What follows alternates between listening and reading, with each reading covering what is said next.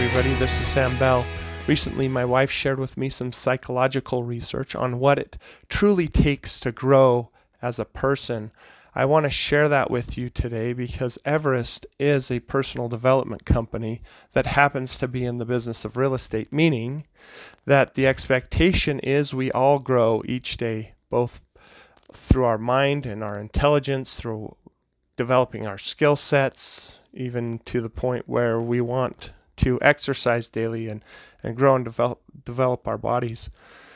Now, as I share with you these five things, I want you to think about what it truly takes to grow. The five things are this one, uncomfortable, difficult conversations. Two, doing something you are terrible at until you become good at it. Three, getting past the stories your ego creates. Four, viewing the behavior you're ashamed of as the scared child inside of you asking for healing. And five, placing your own happiness at the top of your priority list unapologetically. As I've read through these five things, it became clear that there's one common factor. That common factor is growth is uncomfortable. It pushes us outside of our comfort zone and forces us to do things that we're not used to.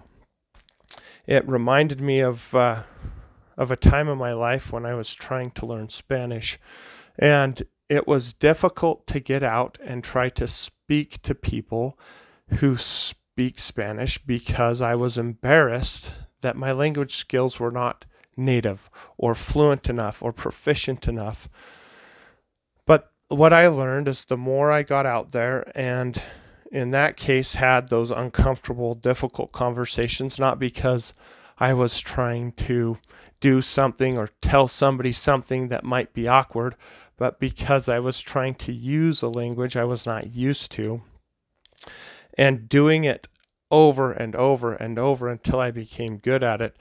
Uh, that was the only way to truly learn how to do something better.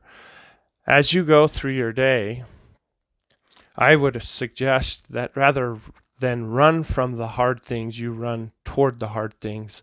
My wife and I have a little family theme that we consistently remind our children of, which is we do hard things.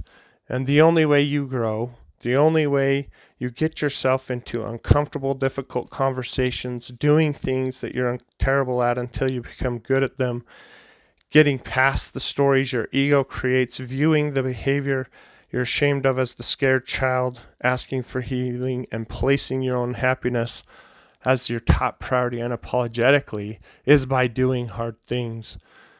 I would invite you as you go through your days today and this week and this month and this next quarter and this next year to run towards hard things and really find the growth and satisfaction that comes from that as you do those. And I can promise you that as you do that, you will develop and grow in ways that you've never experienced before. I hope you all have a fantastic day and thank you for your time.